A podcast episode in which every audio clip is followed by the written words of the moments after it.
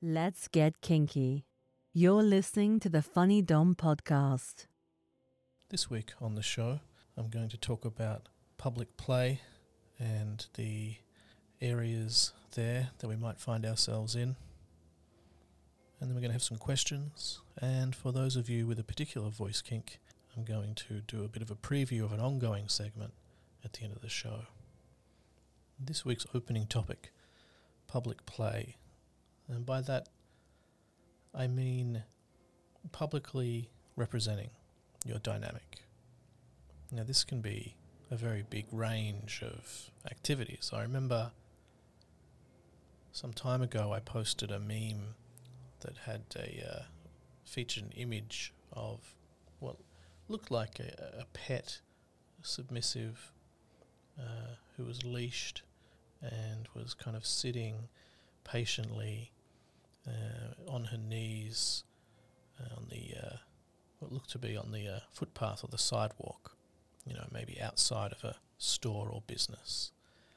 And the, the meme was about that image immediately to me, looking very beautiful and, and making me want to praise a kind of patient, very kind of like dynamic figure, and how that's how it made me feel. But I think it was quite divisive, you know, image, and I think for some um, non kinky folk, it was immediately looked at as some kind of alarm bell ringing um, sign of, of abuse or something very very unhealthy and and uh, it was interesting because um, I hadn't really considered the division in just the representation of the kink. So even for some people that did see it dynamically, they were like, "Oh, that's that's public. That's you know ethically unsound, and that's wrong, and that shouldn't be done."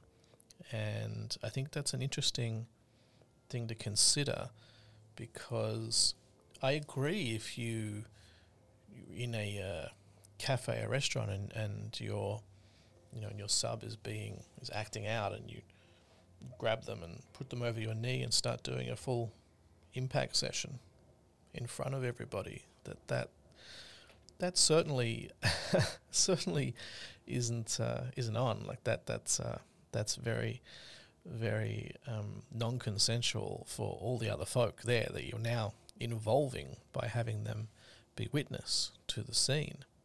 Um, so I would never do that. Um, but for me having um, a partner in some kind of accessory like a, a, collar or a leash in public, I, I don't feel that that's really crossing that same kind of line. Um, it, it is being dynamic, but then if you look around, aren't, aren't we surrounded by dynamics that we simply are supposed to accept because they're the default of society? don't we question simply new dynamics that just don't match the status quo? We call that wrong. That shouldn't be done in public, but it's it's always just something different. So for me, there's a line where it, it is simply perhaps different, and and it might make people uncomfortable, but I don't think it's wrong or unethical. So I'm comfortable with forms of address. Um, again within reason. I mean, if your if your honorific is um, is cum slut, then that that might just not be, you know, polite at 10 a.m. in a cafe. But um, but you know, if it's if it's simply baby or little girl, or, or you know, if you call your your your dom sir or, or, or daddy or master, I I don't think that that's unethical or wrong. Um, that's my personal position. It really does come down to people's comfort. I think that that's okay. I think certain levels of dynamic behavior, you know, certain ways of sitting or or being served, I think that that's fine. Um, now, um, certainly having a partner on leash and then attaching them outside of a public store and having them wait on their knees on the ground. I I do feel I'd be uncomfortable doing that, but I also feel if I was walking to a store or a cafe or whatever to a business and I saw that, I think I would be like hand to chest. I think my heart would swell. I think I'd want to like sit down and wait and and and wait for the the subs, you know, dom or master to, to come out and take the lead and and walk them away and maybe see them get some praise for being patient and and and it would it would make me very happy for that to be accepted and okay and um, you know it's sad that it that it isn't so it's interesting where the line is now obviously we have events and we have community um, environments where these behaviors exactly are often the most fun thing um, for me at a, an event that ha- that is a play event even though there's um, there may be areas or there may be a circumstance where um, all kinds of sexual activity are like allowed or permitted. Um, that's and that's like you know might seem like the point to a lot of people, and for some people it may be. I, I think for me, the the most satisfying thing is feeling free to simply have a like you know collared um, sub or on on lead or attached to you or fully in in dynamic behavior for you to have an etiquette and a rules and to be around many many many people possibly hundreds who understand and accept um, that kind of you know to just be just be just be proud of it is um, it's really like the best thing about it and I think for me that that image and that kind of um, things that we see sometimes. I've seen imagery or video of someone in public, like you know, a, a, mistress kind of walking their their pet or their slave on all fours, and and they're in their full kind of like you know leather attire, and you know people sound off in the comments and start arguing about whether this is okay or whether there's children around and what people are gonna the outrage kind of thing comes in and and I understand the the discussion. I think the conversation is good. I don't think anyone should be, um, you know, setting up combat about it. I don't think that's going to help. But I think what what makes people react is that there's something there. It's representing what we certainly don't see every day, and maybe there's elements of it that we should be able to see every day, and that would be okay. Um, if uh, my partner is calling me um, daddy and putting um, you know sugar in my coffee the way I like it, and and um, you know, and I can say, you know, give her a, a, a good girl and a kiss, and that is okay, you know, um, in public, uh, and is understood. Not not okay because people don't hear it or don't understand it, but actually just understood. Oh, like oh, that's that dynamic. I think that would be I think that would be beautiful. I think that would be fine. Um, and if you don't agree, that's fine. I think this is a very much a comfort thing. Um, but um, I think it's interesting to think about when you look around and just consider how many dynamics you already see every day in public amongst couples and amongst just folk, and how many of them are uh, accepted as routine and and you know yeah the status quo. And maybe maybe this can be that as well. Wouldn't that be nice to support this space and to get access to TFD's exclusive guides to kink, spicy content, and more, check out his Patreon at www.patreon.com forward slash the funny dom. Hi, sir. Thank you so much for everything that you're doing. My question has to do with starting a new relationship, a new dynamic with somebody who is dominant and has a bit of experience, but but not too much. Um, I think mostly instinctual, intuitive experience. Um, how to kind of remain in a submissive role while you may be a little bit more experienced, but wanting to explore dynamics with this person. You're very welcome, and thank you for that great question. I think this is a very common situation. Now, many people may find a, a dynamic partner with a similar amount of experience as them, um, but I think it may be more common where there is a, a difference. it doesn't have to be a difference that equals an imbalance, it can just be a difference, but I think that the awareness and the mindfulness of that is what maintains it as a difference, and a difference can be a positive rather than an imbalance where uh, an imbalance can can easily become a negative, uh, which is to say a challenge or an obstacle. You know, not necessarily a bad thing or an incompatibility, but um, something that has to be dealt with. Um, I think it is very common to get your way in. You know, a lot of people start in um, in, in dynamics by a partner. They say like, "How did you start?" And they go, "Well, you know, I met this person." And uh, and I think that's a good thing. I don't think that's that's bad. I mean, what what a good environment to have is like a you know a, some kind of loving relationship that um, you know that helps you grow and and find a part of yourself. You know, obviously that's the romantic ideal, but I, I think that is okay. That should be the aim, and that's okay to be aware of, because then if you find yourself in that situation, you know that that's what it should be. Um, so yeah, as long as it is um, upfront and honest, you know, and uh, that's the thing. If you have someone that has more or less experience than you, and they're not communicating that, that's when problems come in. So if everyone is communicating, then then it's fine. It's just a difference. It's not necessarily an imbalance or a bad thing. Um, so if you're doing that, and then if you're aware of the of the dynamic, so it is a little bit more naturally fitted to have a experienced dominant and a less experienced submissive. Like it, it fits in the dynamic because you have the dominant in a more guiding, you know, teaching kind of role. So it fits naturally in that way, but it also means there can be too much of an imbalance because you've already got someone who is the, the dominant. Now they have a, um, a, a real world kind of level of power that the other you know may not have in terms of the the awareness and the experience. And even though they're they're you know sharing that or they're using that in in a good way it still is a power position. So again you have to be aware of it and be mindful of it so that it is a difference and so you can use it as a positive.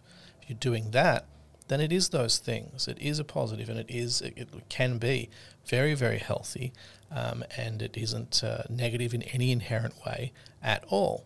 So the unnatural fitting way, or the less kind of naturally easy fitting way, is if you have a uh, submissive and then you have a less experienced dominant, because then you have uh, teaching, you know, from the bottom, and that might feel like topping from the bottom, but I don't think it is, and it certainly doesn't have to be that way. You just have to, again, be very aware of it, be uh, mindful, and keep it as a communicative thing that, that you are in that position, but you are using your experience and your knowledge to um, give the, the partner, who is the dominant, more experience and more knowledge. And that can be a very, you know, service driven kind of role. I mean, you are giving something you know, and what is service? It is giving. So it doesn't have to be a, a, a teaching or guiding in the same way that a dominant may lean into it. You can be serving the dominant with your experience. You know, if you have uh, resources, you're not um, sending them to your, your partner and saying, you know, read this and we will discuss at this time. You know, you don't have to kind of do a kind of homework kind of uh, paradigm. You can simply say, "I found this very good," um, and and offer it to the partner. If you want to use the dynamic, you know, you can also just keep the two things separate. So you have your dynamic, and then you have the the partner as just a partner. So you just have the the dynamic to one side, and share the resources and keep the dynamics separate so that when you step into that, they are the dominant. They are there to dominate you, and the fact that you may have much more experience than them, it, it literally is irrelevant within that dynamic.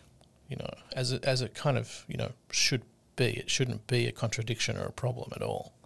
So I think um, the problem is really you know in the understanding is the it's in the anxiety that oh no how is this going to work? But if you keep it communicative and if the dominant especially and especially if they're male as we have these insecurity issues if they are comfortable with the fact that they are learning and that they're going to learn from their partner Um, that really is the issue. It is just that comfort, that security, and that ego. Um, and that really, it's a good opportunity to work on that if that does need work, but keep that as a, as a mindful challenge and and just move forward with it. I, I think another good uh, prescription for this is for the for the dominant, if the dominant is the one learning, to take on a solo like learning objective. And I mean this is good for both sides, but I just feel like this really does help kind of like new male doms is to have something they're learning on their own for their own ego. So if they're doing like if they if they're practicing rope on their own, if they're going to class solo, so that they have a new skill that they can pick up and learn, um, and then be able to show their partner.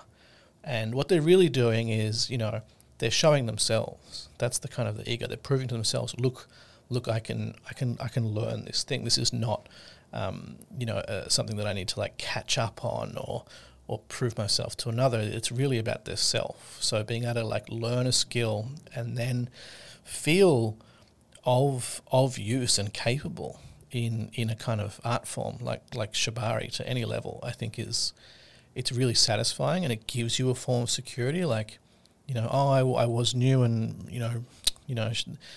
she or they had a lot more experience than me, but um, you know I've learned a lot, and I I've picked up this skill, and now I'm quite, you know, I, I'm advancing in that, and that that kind of gives me that kind of security, and and you know now I can, you know, realize that the worth is there anyway, but uh, it does help to reassure something like that. So I think yes, be mindful, make it clear, don't let it become an imbalance in a bad way.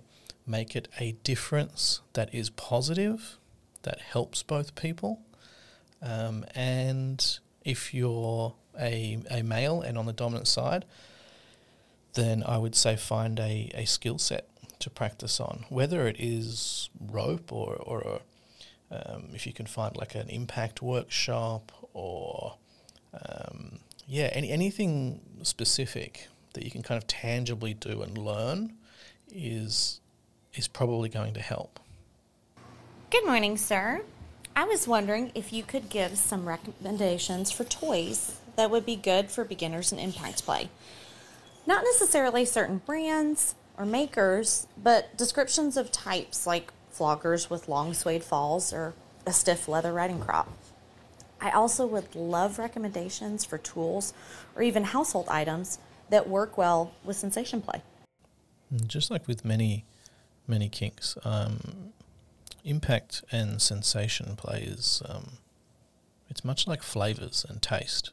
So it's like asking someone for recommendations on food. There's lots of great food, uh, lots of different types of of of food, but a really it really depends on what you like.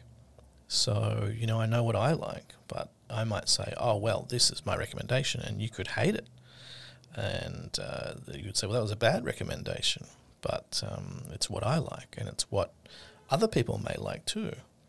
And then uh, a lot of other people might like what you do find that you like, you know. So my recommendation, uh, the best recommendation I think, is to experiment. You've got to find the kinds of things that you like, and that might mean you might get uh, a toy you might get a couple toys and, and just find that one you don't particularly like that much, you know, and that's that's just how you found that out. Now there are ways to kind of find your leanings before you do, you know, purchase a bunch of stuff. You know, you don't want to buy a a nice suede, you know, heavy flogger and then find that you don't really like flogging. Um, but that might happen. So I, I, I would suggest starting with um, if you start with just spanking, if you start with just a hand, um, if you do like that. Um, but there's different ways of doing that that can give you a lean. Like you can learn that you might like the more kind of stingy um, impact rather than the thuddy. Um, you know, and, and you can kind of learn that by different ways of the of just holding your hand. You know, um, if you are uh, when you're delivering um, impact, if you are holding your fingers together and really trying to like to to when you, when you deliver a strike to kind of um, follow through into you know the body um, and to make a more thuddy you know impact when you kind of hit um, rather than kind of a bit more kind of open finger to let the air go through and a bit more of a slap you know with bigger kind of um, stingy sound for that kind of sensation you know which one is preferable might show you that you you might like a particular kind of um, paddle rather than the other. You kind of like heavier, thicker is going to be more thuddy, you know, and, and usually more kind of thinner or wider might be more kind of slappy, you know. Kind of stingy and thuddy is like the two big the two big schools. Now, for a flogger, that's a kind of different sensation to to try. Um, I, I would suggest just um, as with anything, just like finding one um, at, a, at a local store or online that isn't too expensive. So you can consider like, will this be a great shame, a great loss, if uh, if we try it and, and just don't like it? You can always find a a kind of cheaper one to try for the first time to experiment and then go, oh, I really like that. I'd really like a really nice one, you know, before because they can get quite expensive. And um, buying a whole bunch of toys is is a bit of an investment if you don't know if you're going to like it. So I would say experiment a little bit to try and get a feel for it, and um, and then yeah, try some versions. Um, you can also try yes some things around the home that you might already have, uh, and these all depend on your own limits and comfort, obviously, but I would definitely suggest a belt because they're so easy to find and having something that is wearable uh, by your your partner is a whole thing. So like I love being able to actually even just putting my belt on thinking I might use this later is, is such a thing, is such a vibe. So um, I would definitely say try a belt. And even with those, the way you use them um, will give a different sensation. Um, so make sure you meter. So when you're trying these things out, start very low level intensity don't go straight into it with a big kind of arm swing. Uh, you've got to build up. So that's really the more important thing than than what toys is is the baby steps. Start kind of like little, try some things, and then kind of like go further, go further. So. Um, yes, I would say a belt, um, the back of a hairbrush. Again, they can be either way. I've had ones that are very, very kind of stingy because they're more kind of plastic, or other ones that are kind of more wooden can be very thuddy. Um, rulers can be good. I've got a few, a few, uh, a few rulers. Um, I've got a couple wooden ones. I've also got a, a kind of metal, a steel one. Um, and yeah, you can also just find some very uh, cheap things like bamboo. You know, like uh, just get that at like a, a gardening store or a hardware store um, and a thinner gauge of bamboo will be very, very stingy, and a thicker one will be more kind of thuddy, stingy. Um, be very light with those. They really only take a wrist swing of energy to mark. So again, take a lot of care, very, very small, but these things are very easy to find before you make big investments. Um, I've used a chopping board before, very small chopping board as a paddle, a shoehorn. Uh, what else is around the home? A remote control, if it's particularly large, can give a good smack. Um, mm, yes, I don't know have to get people to comment with uh, household items that they've they've perverted into kink play. Um, so yes, try some things out. Um, and um, and really, yeah, that's it. It's the experimentation. So find some things online that aren't too much to give them a bit of a, a kind of try, and uh, find what you like, and then look for the you know the the, the better versions of those things because it's nice to have a, a, a well made you know flogger or paddle or these kind of things that you can kind of keep for a long amount of time. And thank you for those great questions. Remember if you have any uh, questions or topics yourself, just um, just send me a, a voice message, and I'll uh, I'll get them in the very next show. So that brings us to the special segment, which I would like to close the podcast with every week. Now, I want this show to be something calming and grounding, um, something that you can listen to in bed and fall asleep to, but uh, but also listen to on a, on a walk or, or while you do some other kind of routines like exercise or do do chores or something else kind of meditative. I think we've got enough um, stimulation these days that is big and trying to grab our attention and ramp up, you know, our nervous system. So I want this to be, you know, engaging and, and learning and entertaining and, and stimulating, but um, but in a good kind of grounded, calming way. So I'd like to finish each show with some some reading, and uh, I'm going to be reading the first Outlander novel, and I'm going to be starting that officially next week. But this week, I want to start with just a little excerpt from it, just to uh, ready everybody and um, also to prepare you for my attempt at the accents involved. so, we're going to read an excerpt from the first Outlander book, and starting from next week, I am going to begin the the first book and we'll be reading uh, that each week for you. So, this is an excerpt from Outlander by Diana Gabaldon. Jamie made a fire in a sheltered spot and sat down next to it.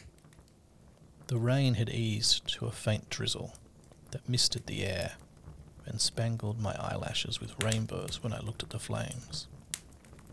He sat staring into the fire for a long time. Finally, he looked up at me, hands clasped around his knees.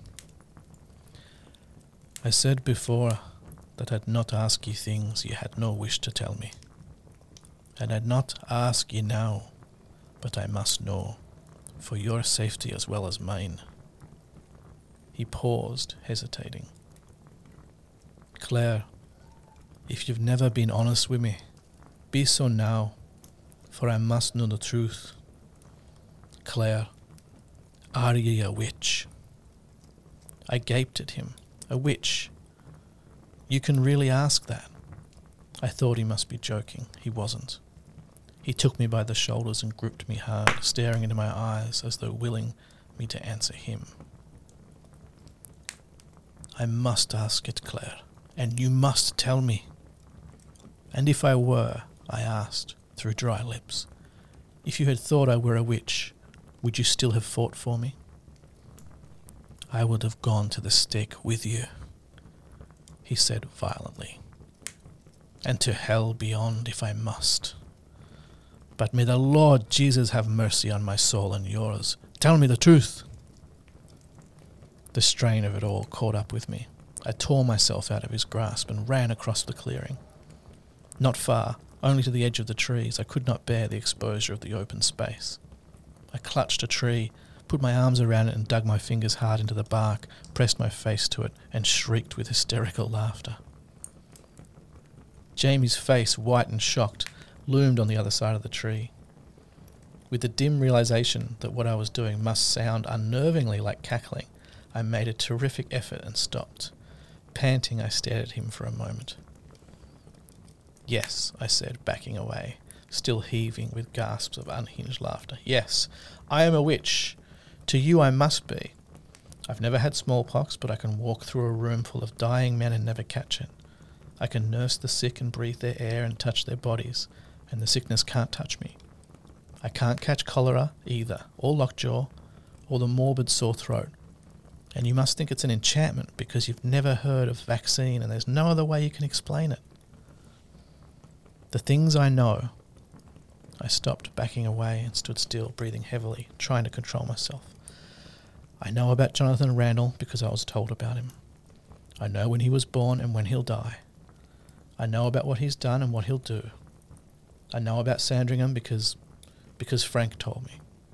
He knew about Randall because he he, oh, oh God, I felt as though I must be sick. I closed my eyes to shut out the spinning stars overhead.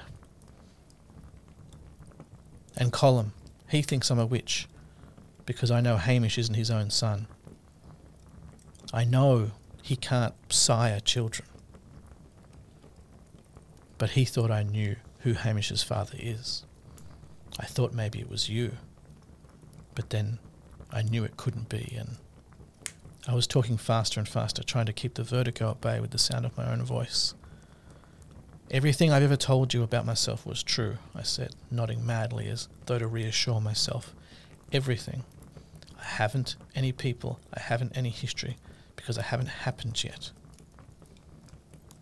Do you know when I was born? I asked, looking up. I knew my hair was wild and my eyes staring, and I didn't care. On the 20th of October, in the year of our Lord 1918. Do you hear me? I demanded, for he was blinking at me, unmoving, as though paying no attention to a word I said. I said 1918, nearly 200 years from now. Do you hear? I was shouting now, and he nodded slowly. I hear, he said softly. Yes, you hear, and you think I'm raving mad, don't you? Admit it. That's what you think. You have to think so. There isn't any other way you can explain it to yourself. You can't believe me. You can't dare to. Oh, Jamie. I felt my face start to crumble. All this time spent hiding the truth, realizing that I could never tell anyone. And now I realized that I could tell Jamie. My beloved husband, the man I trusted beyond all others. And he wouldn't. He couldn't believe me either.